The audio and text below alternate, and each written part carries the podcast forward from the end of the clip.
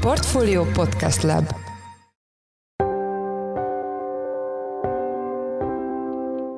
Sziasztok, ez a Checklist, a Portfolio napi podcastje április 26-án kedden. Ebben a podcastben munkanapokon lapunk elemzői és más szakértők segítségével dolgozzuk fel a nap meghatározó gazdasági, pénzügyi témáit. Az adás első részében a KSH ma bejelentett februári átlagkereset változásáról lesz szó, mert a hivatal egy igen meglepő 32%-os béremelkedést közölt. Egyetlen egy tényezőt azonosíthatunk emögött, mégpedig azt, hogy a rendvédelmi dolgozóknak háromszorosára nőtt a keresete februárban, ez pedig a fegyverpénz miatt van. Arról, hogy ez a 32% pontosan hogy jött ki, Hornyák Józsefet, a portfólió makroelemzőjét kérdezzük. Mai második témánk az állampapírpiacon zajló átrendeződés. A legutóbbi adatok szerint ugyanis az infláció itt is jelentős hatást gyakorol a piaci folyamatokra. Én Pitner Gábor vagyok, a Portfolio Podcast Lab szerkesztője, ez pedig a Checklist április 26-ai adása. KSH keddi közlése szerint egy év alatt közel 32%-kal nőtt az átlag kereset februárban, azonban ez a kép az átlag emberek szempontjából félrevezető lehet, hiszen van egy rendkívüli tétel, ami jelentős mértékben torzítja a statisztikákat. A témával kapcsolatban itt van velünk Hornyák József, a portfólió makrorovatának elemzője. Szia Joci, köszöntelek a checklistben. Szia Gábor, sziasztok! Hogy jött ki a KSH-nak ez a 32%-os béremelkedés? Senki sem számította arra, hogy ilyen nagy mértékű béremelkedésről fog beszámolni a KSH az átlagbérek tekintetében. Ez a 32 százalékos egyébként ez ilyen történelmi nagyságú lenne, tehát az elmúlt években, évtizedekben nem volt ilyen gyors béremelkedés Magyarországon, és egyébként egyetlen egy tényezőt azonosíthatunk emögött, mégpedig azt, hogy a rendvédelmi dolgozóknak háromszorosára nőtt a keresete, februárban, ez pedig a fegyverpénz miatt van. Tehát ez az a juttatás, amit kaptak ők ebben a hónapban, és ez pedig meglökte az egész nemzetgazdasági átlagot, tehát joggal mondhatjuk azt, hogy az átlag ember, vagy az embereknek a döntő többsége az nem kapott egyáltalán 30%-os vagy e feletti béremelést, csupán ez az egyszeri hatás, ez a fegyverpénz hatás felhúzta az egész országos átlagkereseti szintet. Ha ezt, tehát a rendvédelmi dolgozóknak jutatott fegyverpénzt nem veszük figyelembe, akkor hogyan változtak a bérek? Ebben az esetben nagyjából ilyen 12-14 százalék közötti béremelésről kellene beszélnünk. Ugye a mostani friss adatok azt mutatják, hogy ez a 30 százalékos, 30 százalék feletti növekedés, ez egyébként 545 ezerre húzta fel a bruttó átlagkeresetet, és a bruttó medián keresetet pedig 380 ezer forintra. Ezek nagyon-nagyon magas adatok, és szerintem mindenki örülne, hogyha ennyi lenne az átlagkereset Magyarországon, de hát sajnos nem ez a helyzet, úgyhogy sokkal jobb, hogyha a januári adatokból indulunk ki, akkor még nem voltak ezek az egyszeri hatások, akkor 470 ezer forint volt egyébként a bruttó átlagkereset, a bruttó medián pedig 375 ezer forint, tehát azt mondhatjuk, hogy igazából ez az egyszeri tényező, ez nagyon nagy mértékben felhúzta a, a kereseti szintet, és a következő hónapokban vissza fog csökkenni arra a szintre, ahol az előző hónapokban is volt. Kiesik ez az egyszeri hatás, és ebben az esetben pedig majd azt fogják látni az emberek, mint hogyha csökkent volna a nemzetgazdasági átlagkereset. Ugye nem erről lesz szó, hanem csak egészen egyszerűen arról, hogy ez az egyszeri hatás kiesik. És egyébként, hogyha megnézzük a medián béreket, a medián kereseteket, akkor látható pontosan az, hogy mennyi pénzt is keres igazából az átlagember.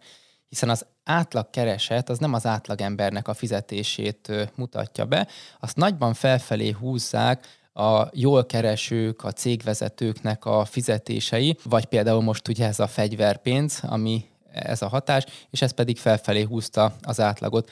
A medián kereset az azért kiszűri ebből nagyon sok tényezőt. A medián kereset az, hogy a legkisebb és a legnagyobb béreket sorba rendezzük, akkor a középső ember mennyi pénzt keres, azt mutatja meg, és ez az az adat, ami azért sokkal jobban illeszkedik az emberek pénztárcájához, a valósághoz.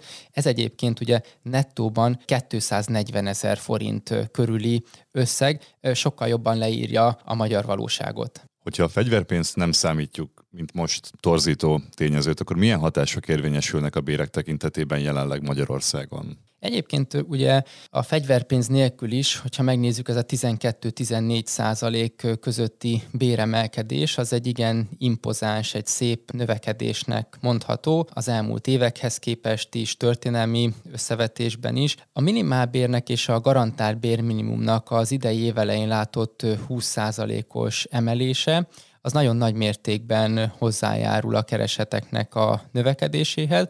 Ugye főképp ugye itt az alacsonyabb keresetűekre kell gondolni, illetve azokra, akik azért a minimál bérnél és a garantált bérminimumnál jobban keresnek, de nem sokkal, Ugye a bértorlódásnak az elkerülése véget nekik is meg kellett nagyon jelentősen növelni a fizetésüket, és úgy tűnik, hogy ezt meg is tették azért a, a, a cégek is, és inkább az látszik, hogy a nagyon magas keresetűek kaptak az idei évben egy kicsit kisebb béremelést, mint ami az átlagos béremelkedés. KSH-nak ez a mai közlése, ez mennyire segíti, hogy a, hogy a sajtó valós képet adhasson a, a bérfolyamatokról? Ez nem igazán segíti ez a mai közlés ezt a dolgot. Különösen, hogy a, a KSH-nak a közleményében az áll, hogy január-februárban 13 kal emelkedtek a reálkeresetek, tehát több mint 13 kal nőtt a vásárló ereje a fizetéseknek, de az emberek egyáltalán nem érzik ezt,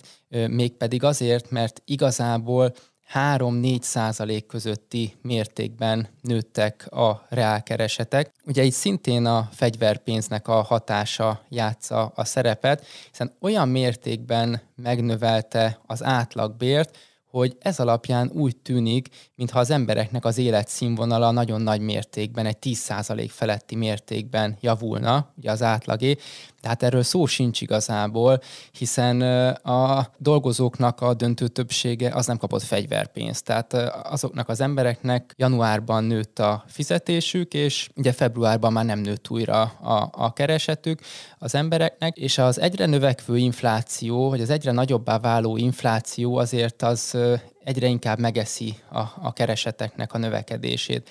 Tehát ha még arról is beszélünk, hogy valójában 12-14 százalékos mértékben nőttek a keresetek, a most már 8, közel 9 százalékos infláció az ebből nagyon sokat elvisz, és talán a következő hónapokban az 10 százalék körüli mértékre is emelkedhet, és ebből adódóan pedig azt mondhatjuk, hogy csak nagyon kis mértékben nő az embereknek, az átlagembernek az életszínvonala, illetve aki kisebb béremelést kapott, mint az infláció, annak pedig csökken a keresetének a vásárlóereje.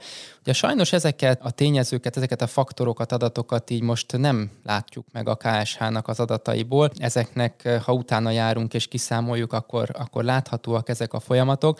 Tehát összességében azért azt mondhatjuk, hogy a KSH-nak az adatközlése, a közleményei, közlései nem igazán segítik azt, hogy, hogy könnyű legyen valós képet adni a kereseti folyamatokról, sőt, inkább azt a képet erősíti az emberekben, hogy amikor meglátják ezeket a számokat, mikor azt látják, hogy a KSH ilyen 500 ezer forint fölötti béremeléseket közöl, akkor egyre inkább kételkedjenek ezekben az adatokban. Tehát, hogy azt gondolják, hogy ezek az adatok valamiért nem jók, én nem keresek ennyi pénzt, nagyon sokan nem keresnek ennyi pénzt, hogy jöhetnek ki ezek a számok. Ugye a dolgoknak a mélyírásva, ugye most látjuk, hogy mégiscsak hogy jönnek ki ezek a számok, tehát azért sokkal könnyebb lenne, sokkal jobb lenne, hogyha nem kéne az elemzőknek, a szakértőknek kibogarászni különböző táblázatokból a dolgok mélyén, hogy milyen folyamatok vannak, hanem a KSH havi közlései, elemzései önmagukban bemutatnák ezeket a folyamatokat. Jelen esetben mondjuk akkor a fegyverpénz feltüntetésével, hogyha jól értem. Így van, nagyon jó lett volna, hogyha ebben az esetben látunk mondjuk egy olyan adatsort, hogy rendben, így nőttek most a keresetek Magyarországon, de nézzük meg, hogy ezen egyszeri hatás nélkül, tehát mondjuk a fegyverpénz nélkül hogyan nőtt mondjuk az átlagkereset, és ezt ugyanúgy oda lehetne írni, és meg lehetne mutatni, hogy enélkül sokkal kisebb volt az átlagbéreknek a növekedése, enélkül egyébként a kereseteknek a reál értéke csak 3-4 százalékkal növekszik, és nem több mint 10 százalékkal, és akkor az emberek már sokkal világosabban, jobban látnák ezt a helyzetet, és nem csak legyintenének egyszerűen, hogy er, ezekre mondjuk az 500 ezer forint feletti átlagkereseti adatokra, vagy a 10% feletti reál bér emelkedési mutatókra, hiszen azért a, a valósághoz sokkal közelebb vannak azok az adatok, amikről beszéltünk, tehát ez a, ez a 3-4 százalékos reálbér növekedés sokkal inkább Köszönjük szépen. Az elmúlt percekben Hornyák Józseffel, a portfólió makrorovatának elemzőjével beszéltünk. Köszönjük, Jóci, hogy itt voltál velünk. Köszönöm, sziasztok! Ahogy látjuk az inflációt hónapról hónapra egyre jobban elszállni, úgy nő a kereslet egyre inkább az infláció követő prémium magyar állampapír iránt. Mindeközben a korábbi kedvenc, a Magyar Állampapír plusz állománya pedig egy hónap alatt 320 milliárddal csökkent, ezt látni az Államadóság Kezelő Központ legfrissebb jelentésében. Mi a jó lépés most az állampapír piacán? Erről kérdezzük Árgyelán Ágnest, a portfólió pénzügy rovatának elemzőjét. Szia Ági, üdvözöllek a checklistben. Sziasztok, üdvözöllek én is titeket. A Magyar Állampapír Plusz kamata ugye előre meghatározott, de a prémium magyar állampapíré követi az inflációt. Hogy néz ki ez a gyakorlatban? Mennyi most a teljes kamat? Ugye a Magyar Állampapír Plusz az egy lépcsős kamatozású állampapír, tehát fél évente szokott ugye váltani a, a kamatozás, három és félnel kezdődik, és a legvégén lesz egy 6 százalék, tehát akkor a teljes futamidőre azt lehet mondani, hogy egy 4,95 század százalékos hozamot kínál, és ezzel szemben a prémium magyar állampapír ugye annyiban másabb, hogy az inflációt követi, tehát van egy kamatbázisa, az mindig az infláció adja, attól függően, hogy éppen hogy alakul az infláció az adott évben, amihez viszonyít,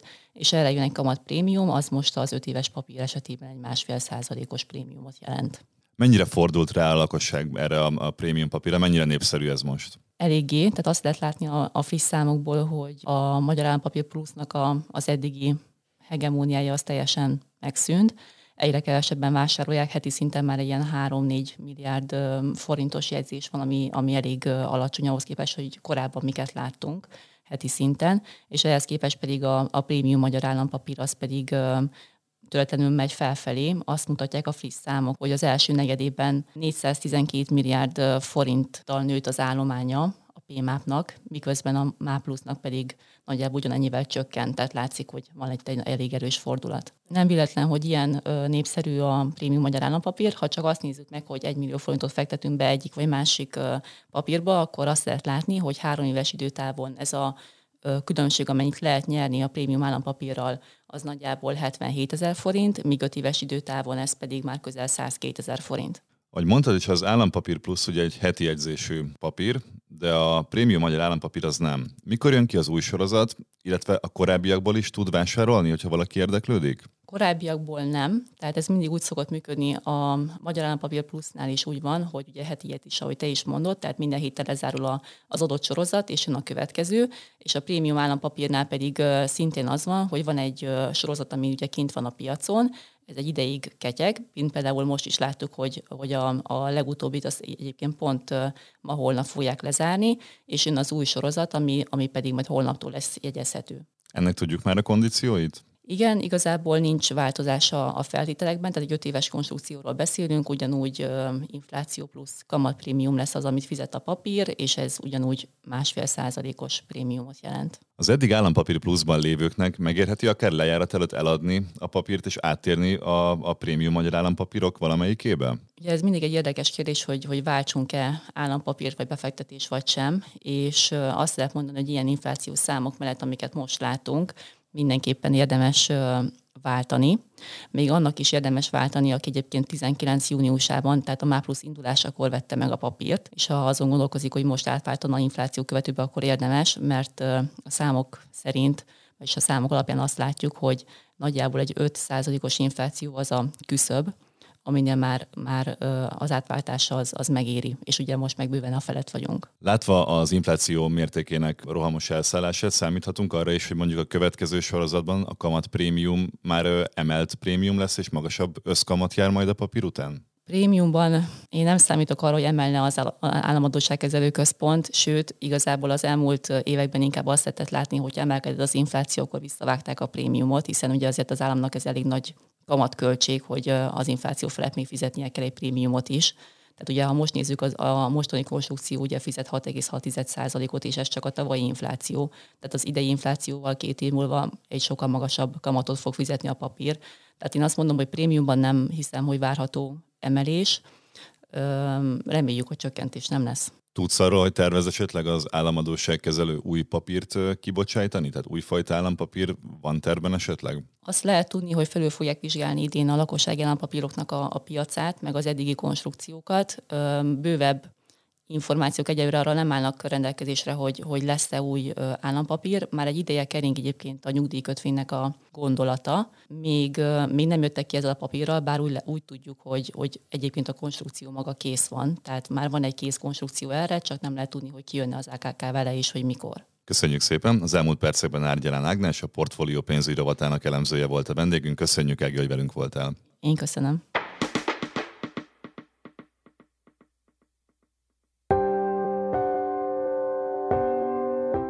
Ez volt a Checklist, a Portfolio napi podcastja április 26-án kedden. Ha tetszett, iratkozz fel a csatornánkra Spotify-on, Apple Podcast-en, vagy a többi nagyobb podcast platformon. Az adás elkészítésében részt vett gombkötő Emma és Forrás Dávid, a szerkesztő pedig én, Pitner Gábor voltam. Új adással holnap, tehát szerdán 5 óra körül jelentkezünk, addig is szép napot, sziasztok!